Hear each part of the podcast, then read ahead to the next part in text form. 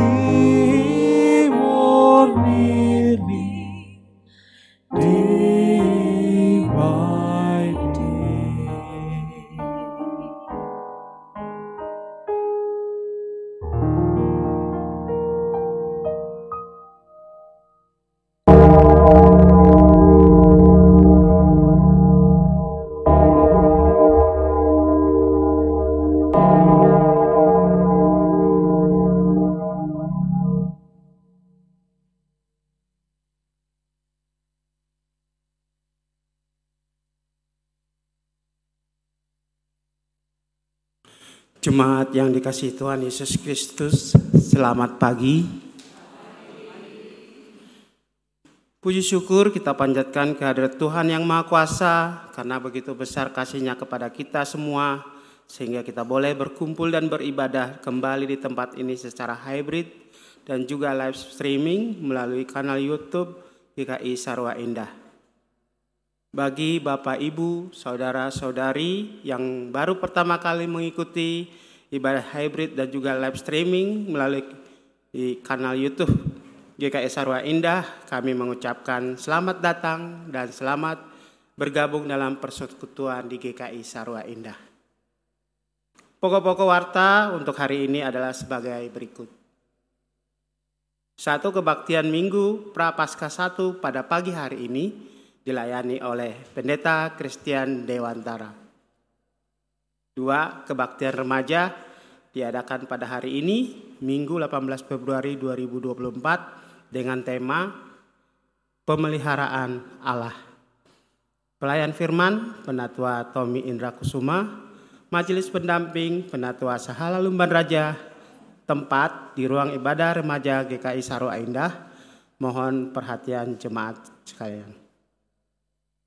Tiga persidangan majelis jemaat akan diadakan pada hari ini, Minggu 18 Februari 2024, waktu pukul 10.30 waktu Indonesia Barat, tempat di ruang rapat sekretariat. Mohon perhatian jemaat sekalian.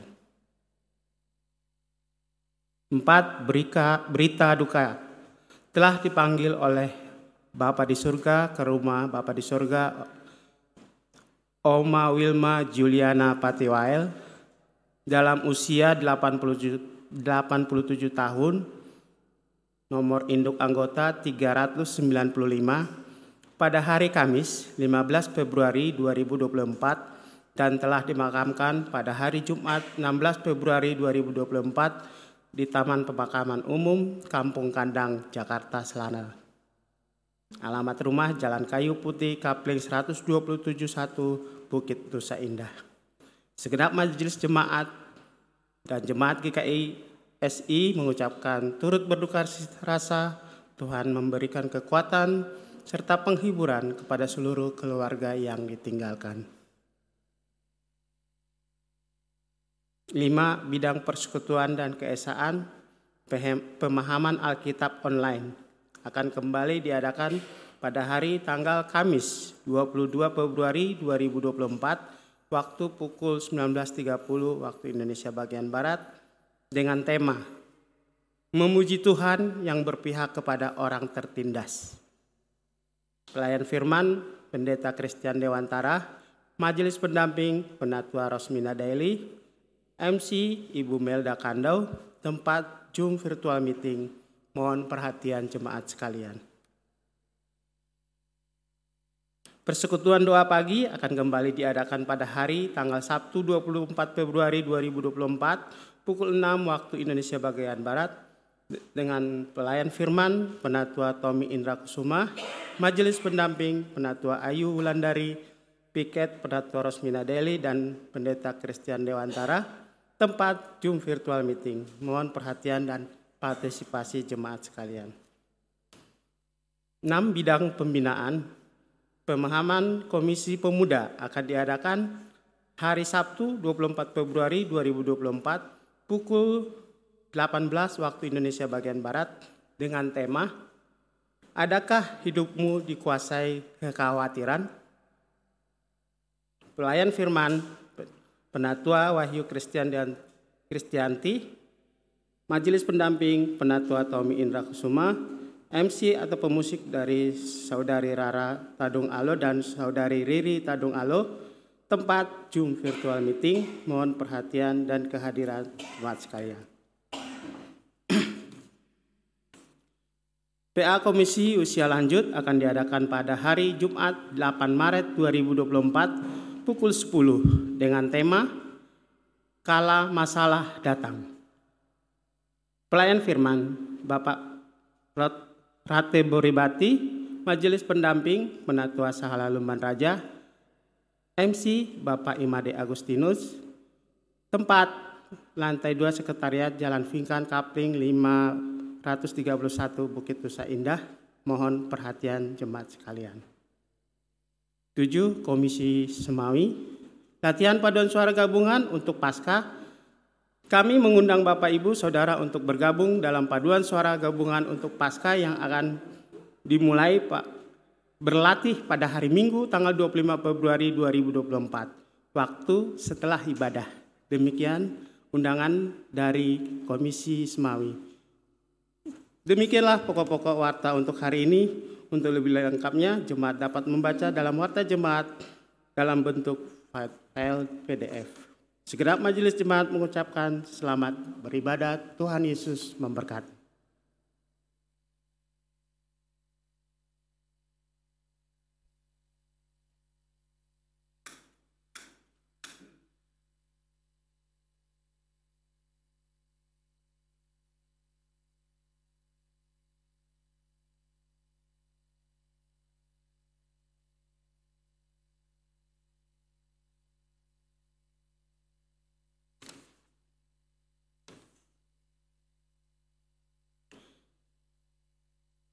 Liturgi Perhimpun, ajakan beribadah.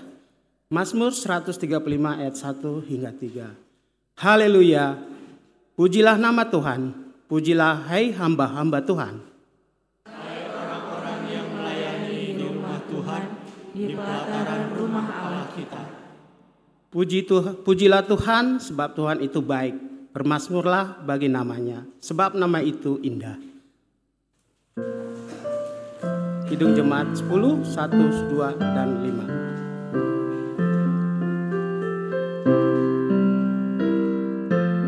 Pujilah Tuhan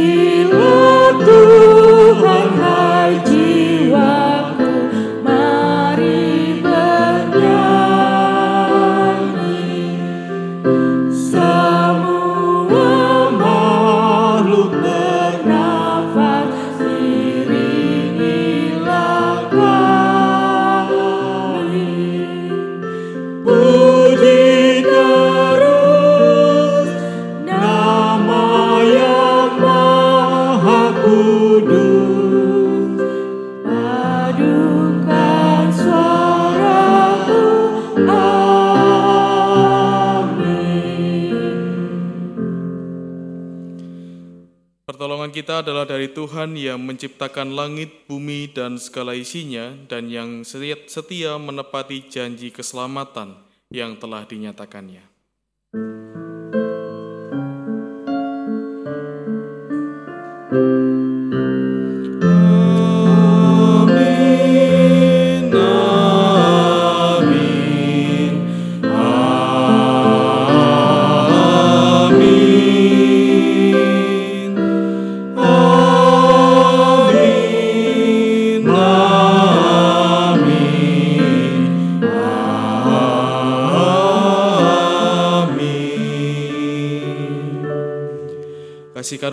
Damai sejahtera dari Allah Bapa kita dan dari Tuhan Yesus Kristus menyertai saudara sekalian.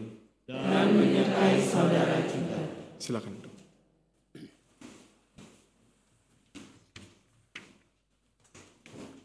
Saudara, hari ini kita memasuki Minggu Prapaskah pertama. Melalui minggu-minggu Prapaskah kita diajak menghayati kedalaman hati Allah terhadap ciptaannya. Di dalam Kristus Allah memberikan teladan sikap hati yang sedia berpro- berproses dalam kerendahan hati dan berkarya di tengah umat yang diselamatkannya. Tuhan Yesus Kristus memperjuangkan kasih dalam ketaatan. Ia rela mengalami dan melawan setiap cobaan dan godaan, serta setiap pengambilan resiko demi keselamatan dunia. Karya Allah yang indah di dalam Kristus hendaknya kita nyatakan dalam setiap aspek kehidupan kita. Biarlah kita semua menyediakan hati untuk semakin dipenuhi citra salib Kristus. Kita bernyanyi dari PKJ 270 isilah mataku dengan citra salibmu.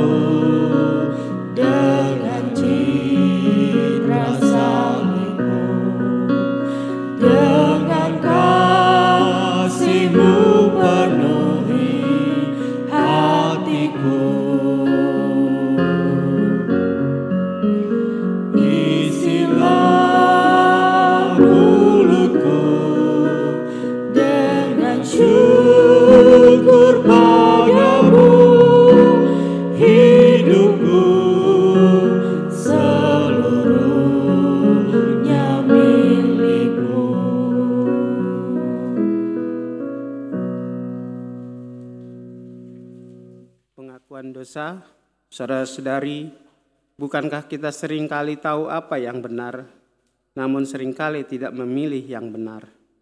Mari kita mengaku dosa dan kesalahan kita di hadapan Tuhan dan memohon pengampunannya. Jemaat berdoa terlebih dahulu secara pribadi, saya akan menutup dengan doa pengakuan dosa. Mari kita berdoa.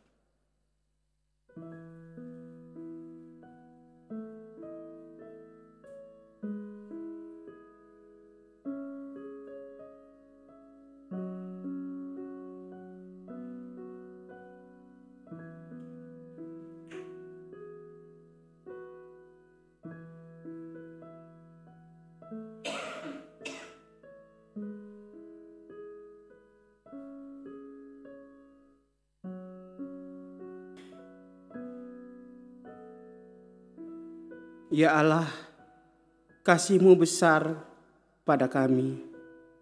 Namun kami kerap tidak mengasihi-Mu. Kami melakukan apa yang menyakiti Tuhan. Ampuni kami karena kami juga sering lupa bersyukur atas pernyataan-Mu Tuhan. Di dalam kehidupan kami. Ampuni kami yang sering merasa lebih benar dan lebih hebat daripada orang lain. Hapuskanlah segala dosa dan pelanggaran kami, ya Allah. Ubahlah hidup kami menjadi baru, hidup seturut kehendak-Mu. Inilah doa yang kami panjatkan dan kami alaskan di dalam Yesus Kristus, Juru Selamat kami. Amin.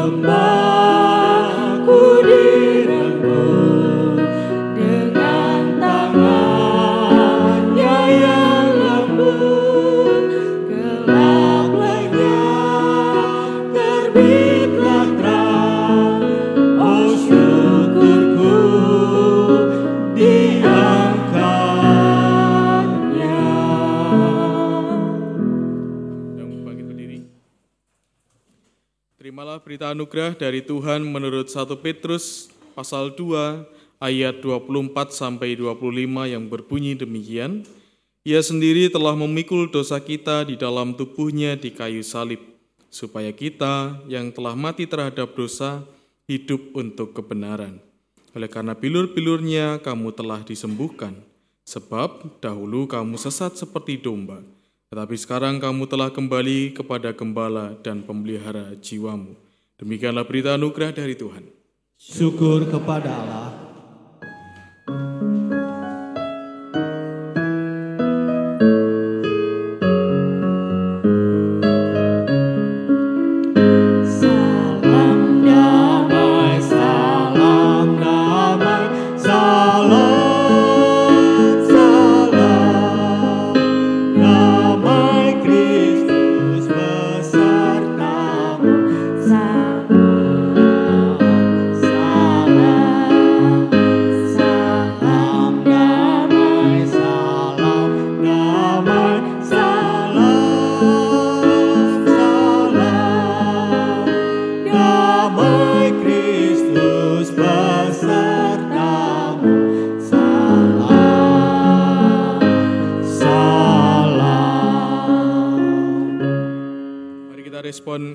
Anugerah kita dengan memujikan Kidung Jemaat 179 Yesus Kau Kehidupanku.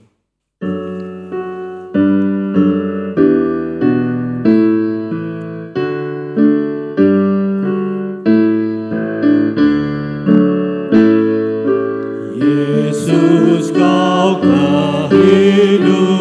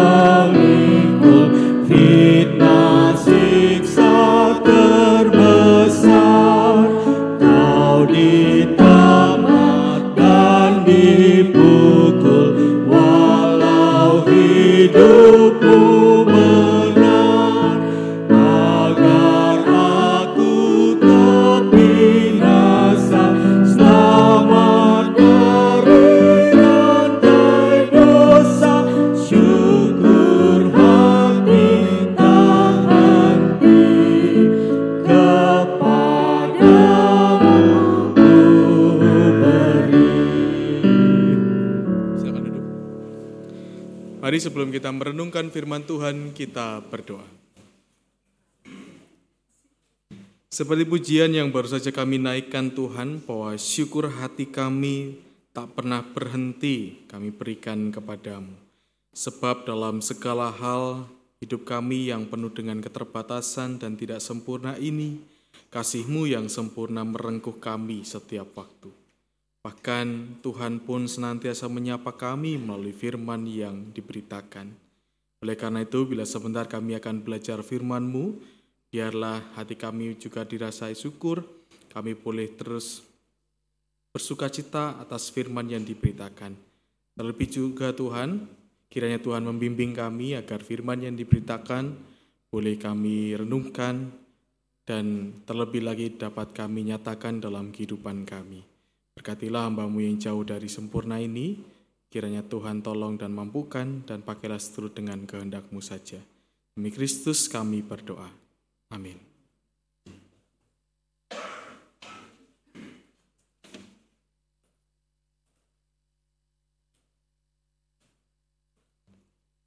Pembacaan kitab Kejadian pasal 9 ayat 8 sampai dengan ayatnya yang ke-17.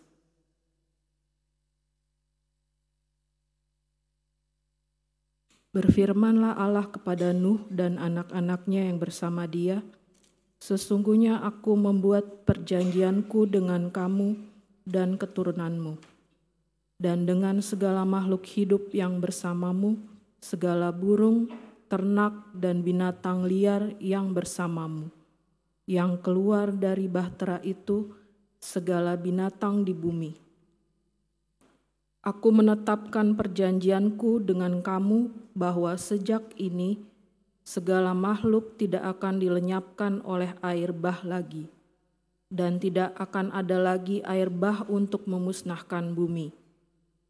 Allah berfirman, Inilah tanda perjanjian yang kuadakan antara aku dan kamu serta segala makhluk hidup yang bersamamu turun-temurun untuk selama-lamanya. Busurku kutaruh di awan menjadi tanda perjanjian antara aku dan bumi. Apabila aku mendatangkan awan di atas bumi dan busur itu tampak di awan, aku akan mengingat perjanjianku yang telah ada antara aku dan kamu serta segala makhluk hidup, segala yang bernyawa. Tidak akan ada lagi air yang menjadi air bah untuk memusnahkan segala makhluk jika busur itu ada di awan, aku akan melihatnya dan mengingat perjanjianku yang kekal antara Allah dan segala makhluk hidup, segala makhluk yang ada di bumi. Berfirmanlah Allah kepada Nuh, inilah tanda perjanjian yang kubuat antara aku dan segala makhluk yang ada di bumi. Demikianlah sabda Tuhan.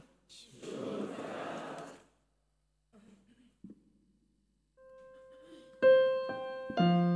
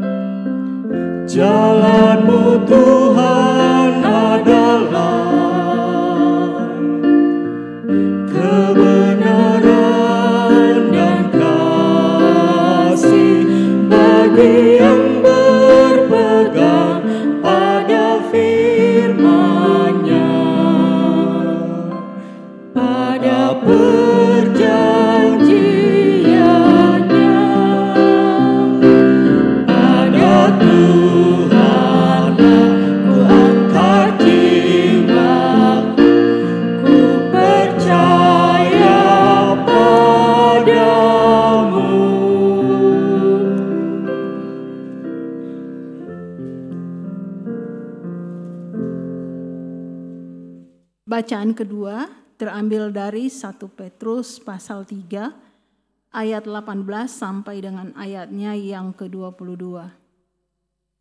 1 Petrus pasal 3 ayat 18 sampai dengan ayatnya yang ke-22. Sebab juga Kristus telah menderita sekali untuk dosa-dosa kita.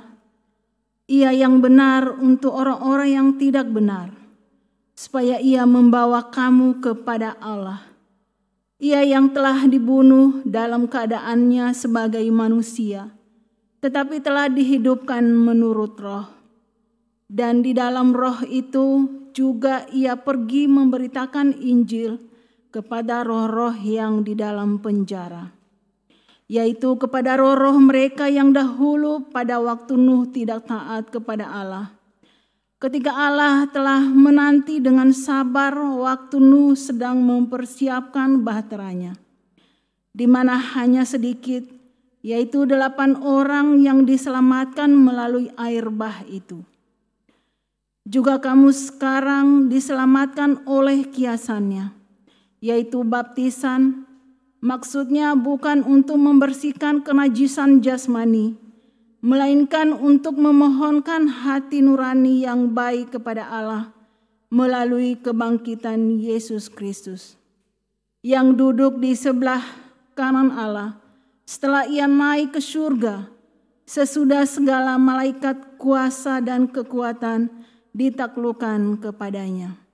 Demikianlah sabda Tuhan. Bacaan Injil diambil dari Injil Markus pasal 1 kita akan membaca ayat 9 sampai 15. Injil Markus pasal 1 ayat 9 sampai 15 demikianlah firman Tuhan. Pada waktu itu datanglah Yesus dari Nazaret di tanah Galilea dan ia dibaptis di sungai Yordan oleh Yohanes. Segera sudah keluar dari air, ia melihat langit terkoyak dan roh seperti burung merpati turun ke atasnya.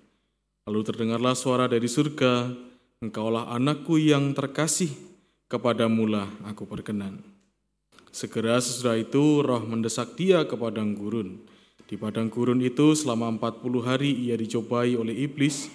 Ia tinggal bersama dengan binatang-binatang liar dan malaikat-malaikat melayani dia. Sudah Yohanes ditahan, datanglah Yesus ke Galilea memberitakan Injil Allah. Katanya, saatnya telah genap kerajaan Allah sudah dekat, bertobatlah dan percayalah kepada Injil. Demikianlah Injil Yesus Kristus yang berbahagia adalah kita yang boleh membaca, merenungkan, dan terlebih lagi menyatakan firman Tuhan dalam kehidupan hari lepas hari. Hosiana. Hosiana,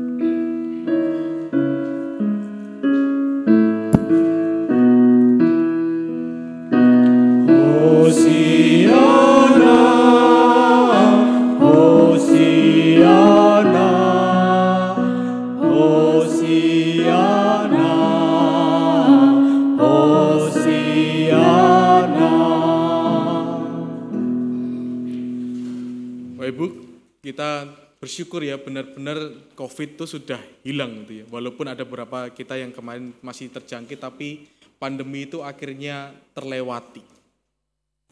Di tengah ketika masa waktu itu rasanya kok nggak ada habisnya gitu. Nggak, nggak ada tidak ada secerca harapan pun seakan-akan seperti itu. Tapi bersyukur bahwa di dalam berapa tahun kita akhirnya melewati itu. Nah bagi yang bersinggungan tentu peristiwa COVID ini bukan hanya sekedar pandemi dan bagaimana kita berdiam diri di rumah kan begitu. COVID menjadi sebuah hal yang menakutkan, membawa trauma, dan bahkan mungkin menjadi satu hal yang akan terus membekas. Sehingga ketika berhasil melewati bagi orang-orang yang berjuang benar-benar menghadapi COVID, maka melewati hal seperti itu tentu rasa syukurnya lebih besar kan. Daripada orang yang aku nggak apa-apa, nggak kena gitu kan. Ya bagi orang-orang mungkin ya contohnya saja di kampung saya itu disuruh pakai masker aja susahnya minta ampun. Termasuk uh, bapak ibu saya dulu, oh enggak itu kan cuma di Jakarta. Enggak, nyampe nanti itu. Ya memang begitu karena memang tidak bersentuhan langsung gitu ya. Dan ketika itu terjadi betul di Kediri ya barulah gitu. Mereka mau dan itu kenapa maka pengalaman empiris itu kan menjadi sebuah titik berangkat yang sangat luar biasa ketika kita melihat peristiwa. Dalam melihat sebuah kerangka peristiwa, apa yang terjadi itu pengalaman empiris tentu akan lebih berbicara lebih banyak daripada kita yang hanya melihat saja. Mungkin nanti cucu-cucu cicit kita berapa puluh tahun ke depan ketika diceritain masalah COVID, oh begitu. Ya cuma pasti akan begitu aja gitu. Karena cuma melihat oh nggak ngerasain gitu ya. Ya cuman COVID dulu di lockdown nggak tahu bagaimana mengerikannya, nggak tahu bagaimana uh, membuat kita itu uh, apa ya ketakutan gitu. Nah itulah yang kenapa kita melihat janji Tuhan di dalam bacaan pertama kita, janji Tuhan kepada Nuh ini rasanya kalau kita melihat, oh ya sudah Nuh ini karena nurut dikasih uh, disuruh buat bahtera, akhirnya air bah datang dan dia selamat, ya sudah selesai. Bagi kita mungkin tidak menjadi satu hal yang sangat spesial karena kita tidak merasakan langsung gitu ya. Kita tidak menjadi bagian dari pengalaman peristiwa itu secara real. Gitu. Tapi kalau kita merenungkan kembali, bayangkan Bapak Ibu Saudara, terkatung-katung di tengah hujan yang begitu luar biasa sampai menjadi air bah berhari-hari, bahkan berminggu-minggu. Itu apakah sebuah pengalaman yang enak? Saya aja orang yang takut laut ketika dulu praktek di salah satu GKI di Bekasi, Eh, guru sekolah minggunya mengadakan pembinaan di Pulau Seribu, saya harus minum antimo itu empat. Hanya untuk nyebrang Pulau Seribu. Padahal itu cuma satu jam setengah kalau tidak salah. Dan itu bagi saya pengalaman yang sama sekali tidak nyaman karena apalagi kapalnya kapal tongkang gitu. Yang kena ombak kreket, kreket gitu. Saya aduh kapan ini nyampe gitu. Bayang, untung saja Nuh tidak diceritakan sebagai orang yang mabuk laut gitu. Coba bayangkan kalau seandainya Nuh ini mabuk laut dan berhari-hari berminggu-minggu dia menghadap itu dan harus merawat banyak hewan itu. Wah, jadi mungkin ya kasihan banget ya si Nuh ini. Jadi sebenarnya apa yang terjadi kepada keluarga Nuh ini bukan sesuatu hal yang mudah. Ini yang mau saya katakan. Bahwa apa yang dihadapi selama waktunya banyak sekali itu bukan sesuatu yang mudah karena oleh karena itu janji yang diberikan Allah kepadanya ini menjadi satu hal yang sangat indah seharusnya. Dan kalau kita mencoba membayangkan apalagi Bapak Ibu Saudara yang bisa uh, membayangkan lebih detail gitu ya ketika membaca sesuatu, maka ini adalah satu hal yang sangat indah ketika Tuhan menyatakan tentang tidak cuma janji-janji doang tapi janjinya itu keselamatan. Bahwa ketika ada awan dan aku melihat busurku yang aku tempatkan di situ, maka tidak akan lagi ada air bah. Bagi bagi Nuh yang menghadapi secara langsung itu kan juga sebuah jaminan bahwa oke okay, sekarang hidupku aman, gak akan lagi mengalami peristiwa yang di uh, peristiwa yang mengerikan begitu ya dia harus membawa merawat banyak hewan menjaga keluarganya bahkan dicemooh ketika membuat bahtera gitu. pengalaman yang berat walaupun dia disertai Tuhan itu tentu dia merasa oke okay, itu sudah lewat. Dan itu menjadi satu hal apa? Bahwa bukti kasih Allah ternyata lebih besar daripada kemarahannya dan keinginannya untuk uh, menghukum manusia yang bersalah. Dan dari situ jika kita melihat bahwa bagaimanapun ketika Allah memberikan hukuman, selalu Allah tetap memberikan kasihnya dan pengampunan.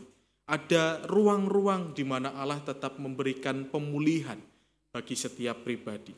Nah, dalam bacaan Injil kita tadi sebenarnya walaupun terdiri dari tiga perikop, menurut saya ini menjadi masih menjadi satu buah bagian yang utuh begitu ya. Ketika Yesus dibaptis bukan dalam rangka dia mengaku dosanya tetapi menjadi sebuah metrai bahwa dia benar-benar anak Allah yang berkenan dan makanya kalau kita melihat dari Markus, Matius dan Lukas bedanya sangat jauh Bapak Ibu Saudara.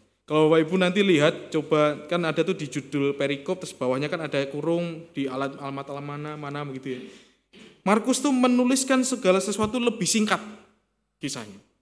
Benar-benar yang tunjuk poin gitu. Jadi tes tes tes gitu udah selesai. Nggak ada benar-benar rinciannya seperti apa enggak. Oleh karena itu eh, kenapa para penafsir mengatakan bahwa Markus ini adalah Injil yang pertama kali ditulis. Dia benar-benar hanya fokus kepada apa yang menjadi pesan Allah tanpa peduli lagi dengan apa detailnya, bagaimana menjelaskan lebih baik lagi, bagaimana agar orang lebih memahami. Tidak. Markus hanya peduli bahwa kejadiannya seperti ini.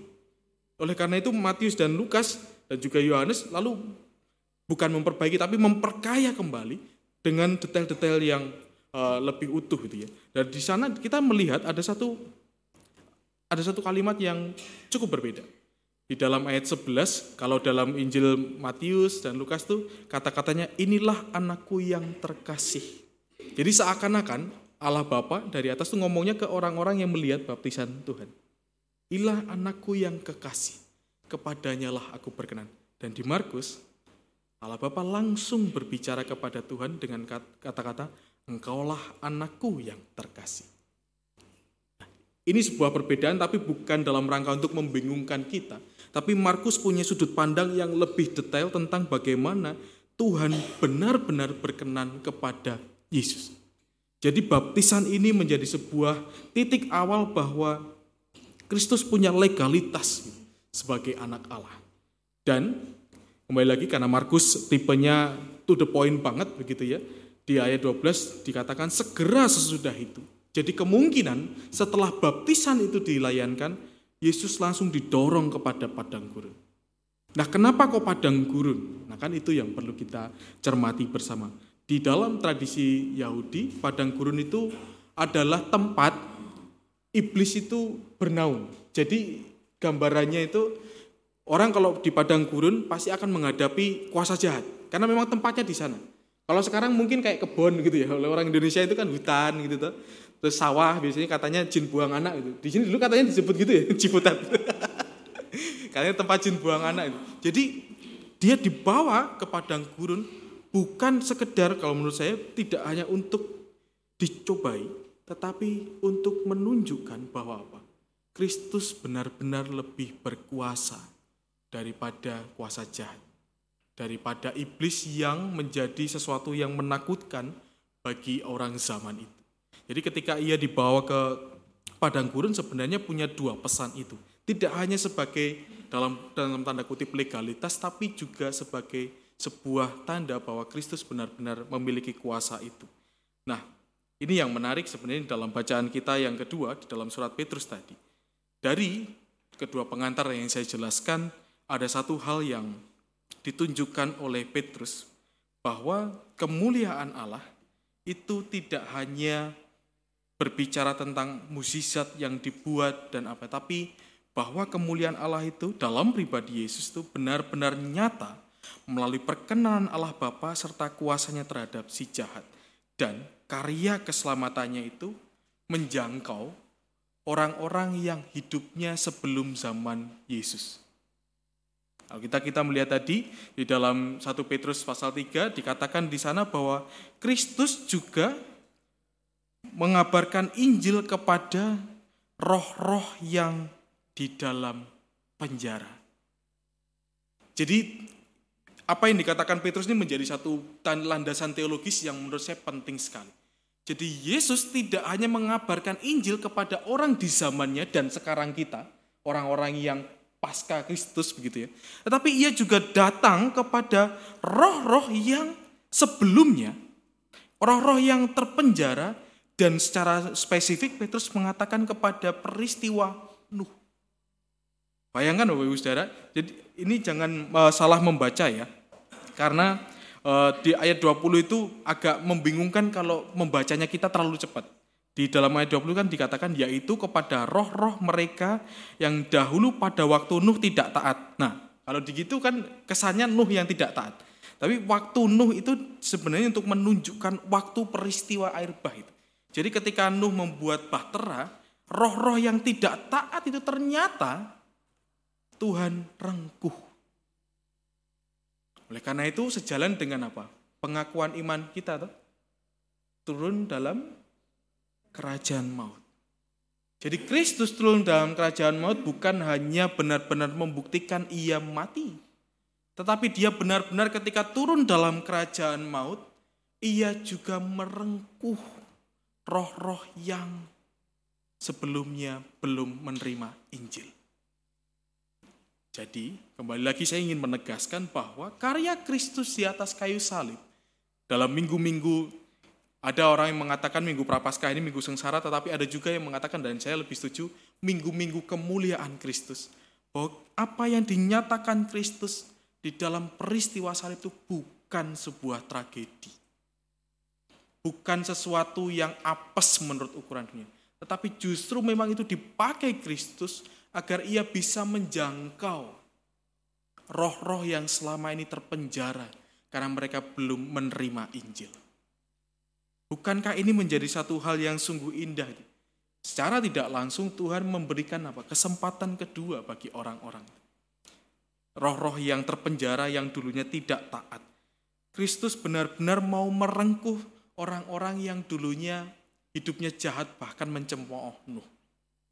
Nah, lalu yang perlu kita kumpulkan adalah bagaimana kita menghidupi kasih Allah yang indah dalam Kristus secara real. Ini yang menjadi tema kita hari ini. Jika diperhadapkan pada situasi kita saat ini. Bagaimana kita dapat menghidupi banyak karya Allah di dalam diri kita melalui Kristus secara real dalam kehidupan kita.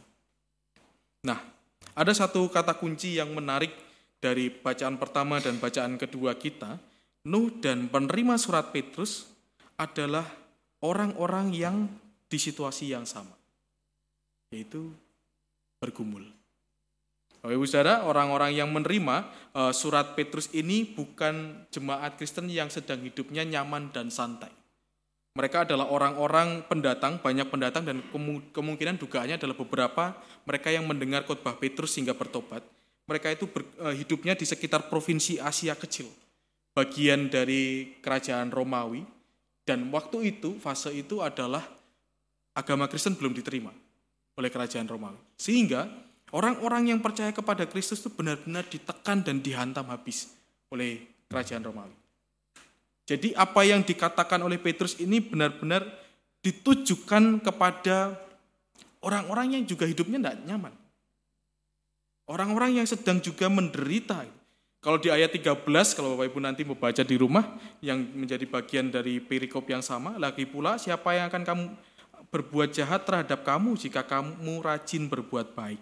Tetapi sekalipun kamu harus menderita juga karena kebenaran, berbahagialah kamu. Sebab itu janganlah takut kepada mereka dan janganlah gentar. Ini yang dikatakan Petrus kepada penerima suratnya orang-orang yang juga sama-sama bergumul, orang-orang yang sama-sama juga sedang berjuang. Bahkan tidak hanya berhenti pada itu. Bacaan Injil kita pun juga menyatakan Kristus selama 40 hari dicobai. Jadi kalau kita menarik gedang merahnya, merasakan karya Allah itu bukan hanya dalam hidup yang nyaman Bapak Ibu Saudara. Kalau kita menggumulkan, kita menanti-nantikan bagi Tuhan, nyatakanlah kasihmu kepadaku. Bukan dalam artian kita sedang nanti kalau hidup kita sudah enak. Enggak. Justru ketika kita hidup hari demi hari, dengan ada banyak pergumulan dan persoalan, di situlah seharusnya kita mau menggumulkan dan menemukan karya Allah. Maka yang paling penting adalah bagaimana cara kita menghadapi pergumulan itu. Itu yang paling penting. Apakah dengan gerutu Apakah dengan tidak percaya kepada Tuhan? Apakah lalu kita merasa Tuhan begitu jahat kepada kita? Atau kita mau belajar bahwa melihat itu menjadi sebuah jalan untuk kita merasakan kasih Tuhan. Maka yang terpenting ketika kita belajar untuk menghidupi karya Allah yang indah di dalam Kristus. Sangka yang pertama adalah bagaimana kita benar-benar hidup berserah. Nah, berserah ini ada satu kata yang menarik di dalam uh, kata kalimat orang Jawa itu pasrah bongkoan. Pasrah bongkoan, bongkok itu akar. Bongkok itu ujung, bukan ujung yang kecil tapi akar. Jadi apa ya? Kok saya bingung sendiri jadi akar itu apa ya? Menggambarkan pusatnya gitu. Nah pusatnya. Jadi bo ya bonggol. Betul betul bonggol. Terima kasih. Jadi pasrah bongkoan itu benar-benar yang kita menyerahkan hidup kita tuh bukan hanya ujungnya aja. Nah persoalannya orang Kristen itu kan cuma yang dipasrahin yang ujungnya aja tuh ya. Bukan dari awal bukan dari bonggolnya gitu. Coba kita gumulkan. Seringkali kalau kita sedang bergumul apa doa kita? Tuhan, pernah enggak begini? Biarlah pergumulan ini menjadi hidupku. Atau Tuhan tolong segera angkat pergumulan ini, saya enggak mau ngerjain. Biasanya lebih yang kedua kan. Kita tidak mau berdamai dengan situasi yang sulit. Dan kita merasa bahwa itu hanya sekedar hukuman Padahal kalau kita merujuk pada apa yang dikatakan oleh Petrus dan juga e, kisah Nuh dan juga dalam Kristus, bahwa penderitaan itu memang menjadi bagian dari orang Kristen. Baik penderitaan karena kita menjaga iman, atau penderitaan karena kelemahan kita. Jadi marilah kita mencoba untuk membangun e, nilai dan iman bahwa pasrah itu, berserah itu harus justru dari awal, dari bonggolnya. Dari awalnya, dari titik pertamanya, bukan di akhirnya. Nah kadang orang Kristen itu kan berdoanya setelah berjuang, Tuhan aku sudah melakukan uh, tugasku, pokoknya hasilnya harus turut dengan kehendakku, kan gitu. Seringkali bukan bukan begitu. Tuhan karena aku sudah bekerja, jadilah kehendakmu. Enggak. Tetapi Tuhan karena aku sudah bekerja, jadilah menurut kehendakku saja. Jadi Tuhan ditempatkan sebagai orang yang di pihak yang dipaksa untuk menyiapkan segala sesuatunya sesuai dengan kehendak kita. Nah kalau kita menghayati seperti itu maka percayalah kita tidak akan pernah merasakan karya Allah yang indah. Karena itu jadi, bisa jadi kita hanya akan merasakan apa? Itu karya saya yang indah dan ditolong Tuhan. Ini yang berbahaya. Ketika kita berdoanya hanya karena sudah berjuang dan ini dan ini, karena aku begini, karena aku begitu, maka pasti akan ada di satu titik kita akan merasa bahwa itu karyaku yang ditolong Tuhan. Dan ini menjadi sebuah hal yang berbahaya. Marilah kita balik pemahaman kita bahwa di dalam penderitaan pun kita bisa merasakan kasih Allah, di dalam berkat pun kita juga bisa merasakan kasih Allah. Oleh karena itu hidup berserah dan taat menjadi sebuah kata kunci di dalam mengawali minggu prapaskah kita. Selama enam minggu, dan kita pun juga diajak berpuasa, bagaimana puasanya Bapak Ibu? Lancar? Atau lancarnya gini? ya mari uh, seperti yang saya katakan dalam ibadah Rabu Abu kemarin, mari coba, mari kita upayakan sedikit saja. Kalau tidak bisa sepenuhnya, mari belajar untuk salah satunya belajar untuk berserah dan taat dalam rangka untuk bagaimana kita menemukan apa karya Tuhan bisa jadi karyanya bukan sekarang ini yang terjadi, tapi mungkin lima tahun lalu, 10 tahun lalu yang kita tidak temukan apa maksud Tuhan. Tetapi siapa tahu ketika kita benar-benar mau tunduk di dalam masa prapaskah ini, dalam minggu-minggu kemuliaan Allah ini, kita bisa menemukan apa makna kasih Tuhan, apa karya Tuhan yang sudah dikerjakan untuk kita semua. Tuhan berkati. Saat hening untuk kita semua.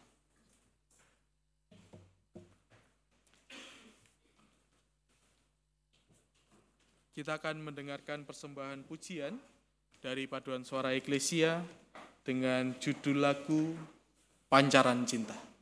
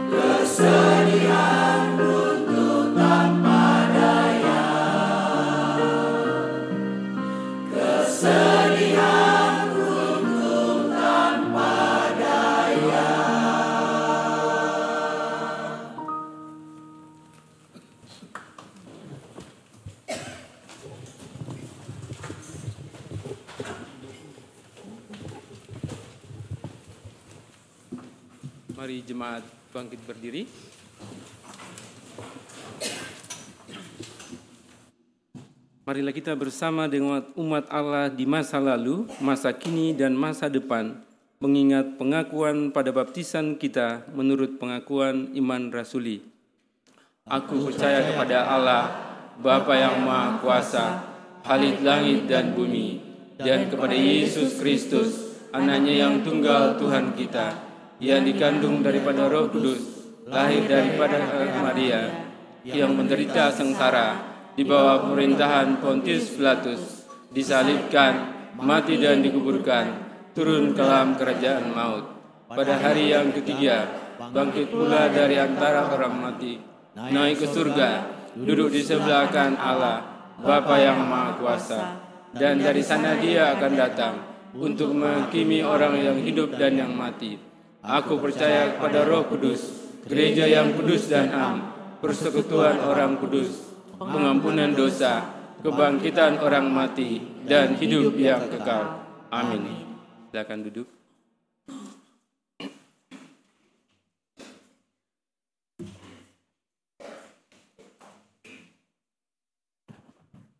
Mari kita berdoa kepadamu ya Tuhan, jemaat GKI Sarwa Indah.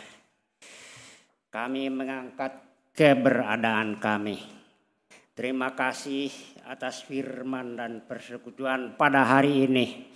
Terima kasih atas lokasi di sekitar sekolah Nusa Indah ini. Kami dapat kami dapat memanfaatkan segala fasilitas yang ada di sekolah ini. Terima kasih juga atas penerimaan lingkungan di sekitar sekolah dan sekitar sekretariat ini ya Tuhan. Terima kasih juga atas harta dan kekayaan yang kau berikan kepada jemaat GKI Sarwa Indah. Ada tanah yang kau berikan, ada gedung yang kau berikan, dan ada juga orang-orang dan anggota jemaat yang kau masukkan ke dalam keanggotaan kami. Saat ini ya Tuhan kami sedang mengusahakan perizinan untuk membangun di lahan kami yang ada di jalan Sukabak Bakti Dusun Tiga. Ya Tuhan kiranya kami bersemangat dan menjadi bersungguh-sungguh untuk mengusahakan perizinan ini. Sehingga kami tidak mendapatkan air bah dan hukuman api yang daripadamu. Tetapi pada akhirnya kami mendapatkan busur perjanjianmu sehingga kami mendapatkan perizinan itu ya Tuhan.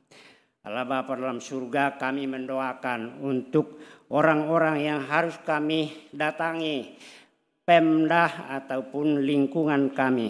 Biarlah mereka juga membolehkan kami untuk membangun di, di dusun tiga ini ya Tuhan. Kami juga berdoa untuk dukungan daripada seluruh jemaat. Dukungan sungguh-sungguh yang kami harapkan daripada jemaat di dalam doa-doa, di dalam orientasi, di dalam tenaga yang diberikan oleh jemaat, di dalam harta, di dalam uang yang diberikan oleh jemaat. Kiranya dukungan ini mereka berikan sungguh-sungguh dan dengan tulus ya Tuhan. Allah Bapa yang ada dalam surga, kiranya persekutuan ini boleh mendapatkan izin pada waktunya. Ampuni dosa kami ya Tuhan, kami datang kepadamu dalam satu nama Tuhan kami Yesus Kristus. Kami melanjutkan syafaat kami. Kami juga berdoa untuk saudara kami yang dalam minggu ini berulang tahun. Kami ikut berbahagia dengan Ibu Dini Tristiantoko dan Saudari Rominta Tambunan yang pada minggu ini boleh merasakan pertambahan usia mereka. Biarlah kasih Tuhan boleh terus nyata di dalam kehidupan saudara kami ini dan biarlah ketika mereka merasakan pertambahan usia, mereka pun juga tetap bersyukur dan juga boleh menyatakan kasih Tuhan melalui kehidupan mereka. Berkati juga segala pergumulan yang masih mereka hadapi dan sertailah dalam langkah mereka Tuhan hari demi hari. Kami juga berdoa untuk saudara kami yang masih dalam pemulihan.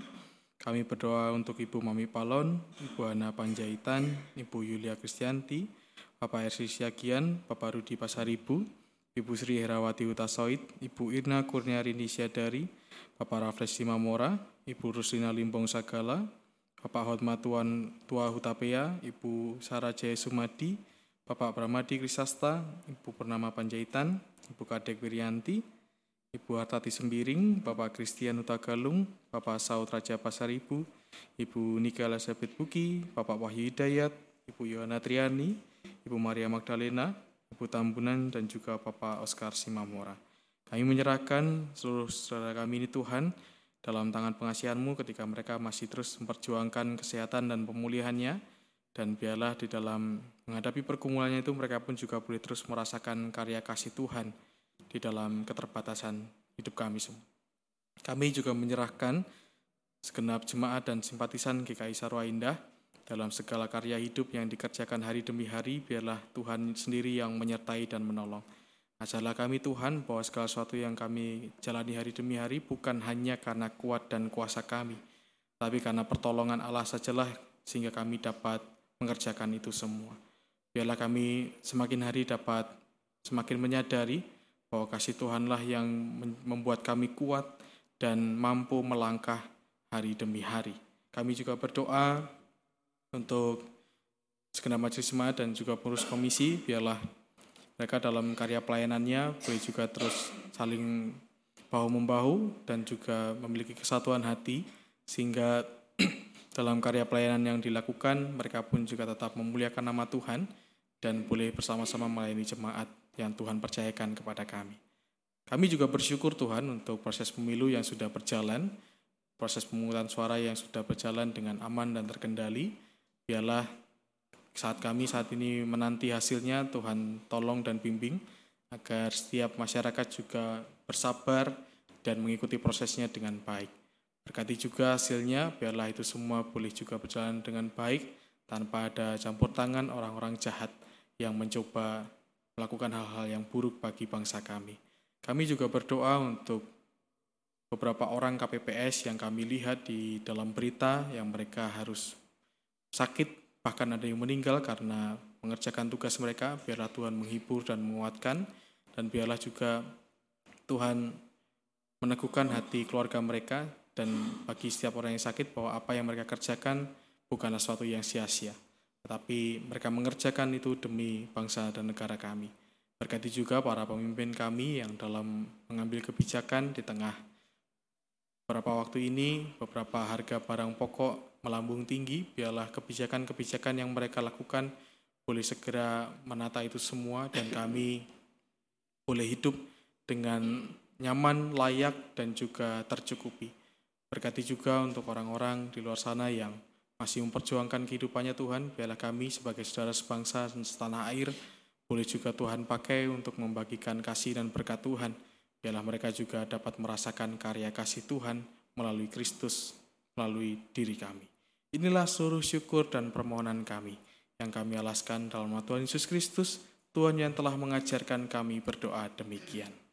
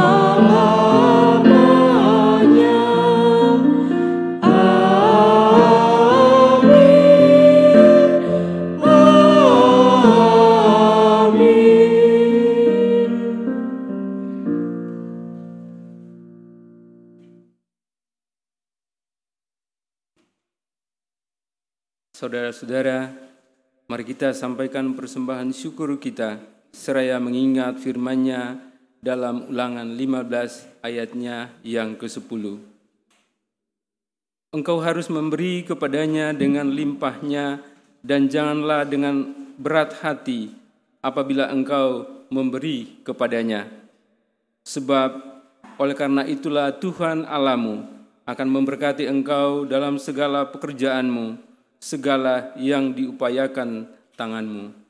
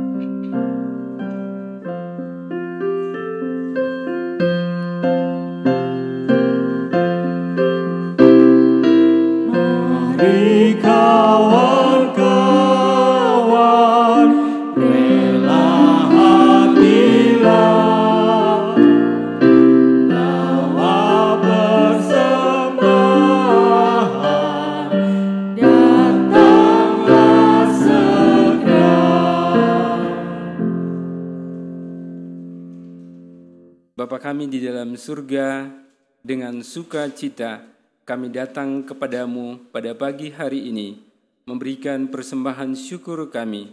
Kami mohon terima dan berkatilah Tuhan. Berikanlah kami kepada berikanlah hikmat kepada kami semua ya Tuhan untuk mempergunakan dan mengolahnya dengan sebaik-baiknya ya Tuhan untuk kemuliaan dan kebesaran namamu. Berkati jugalah Tuhan apa yang ada pada diri kami masing-masing, sehingga kami senantiasa mau berbagi dengan sesama kami di mana pun Tuhan menempatkan kami. Dalam nama anakmu Yesus Kristus, Kami berdoa dan bersyukur. Amin.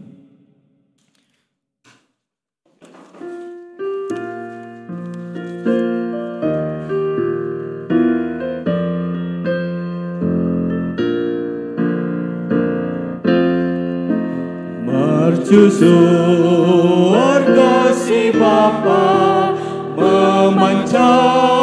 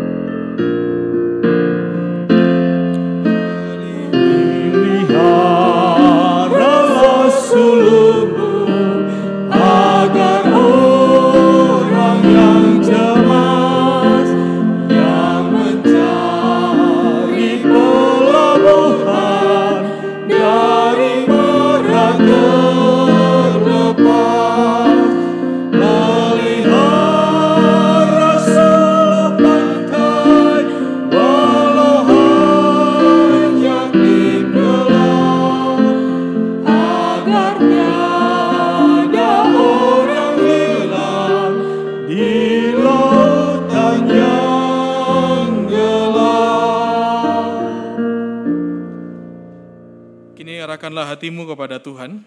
Kami mengarahkan hati kepada Tuhan. Jadilah saksi Kristus yang telah mengasihi dunia, sebarkan kasihnya. Syukur kepada Allah, Terpujilah Tuhan. kini dan selamanya. Saudara pulanglah dalam sukacita, kembalilah ke kehidupan saudara dengan senantiasa mengingat dan melakukan firman Tuhan. Jalanilah kehidupan dengan rasa syukur dan menghidupi karya Kristus yang indah.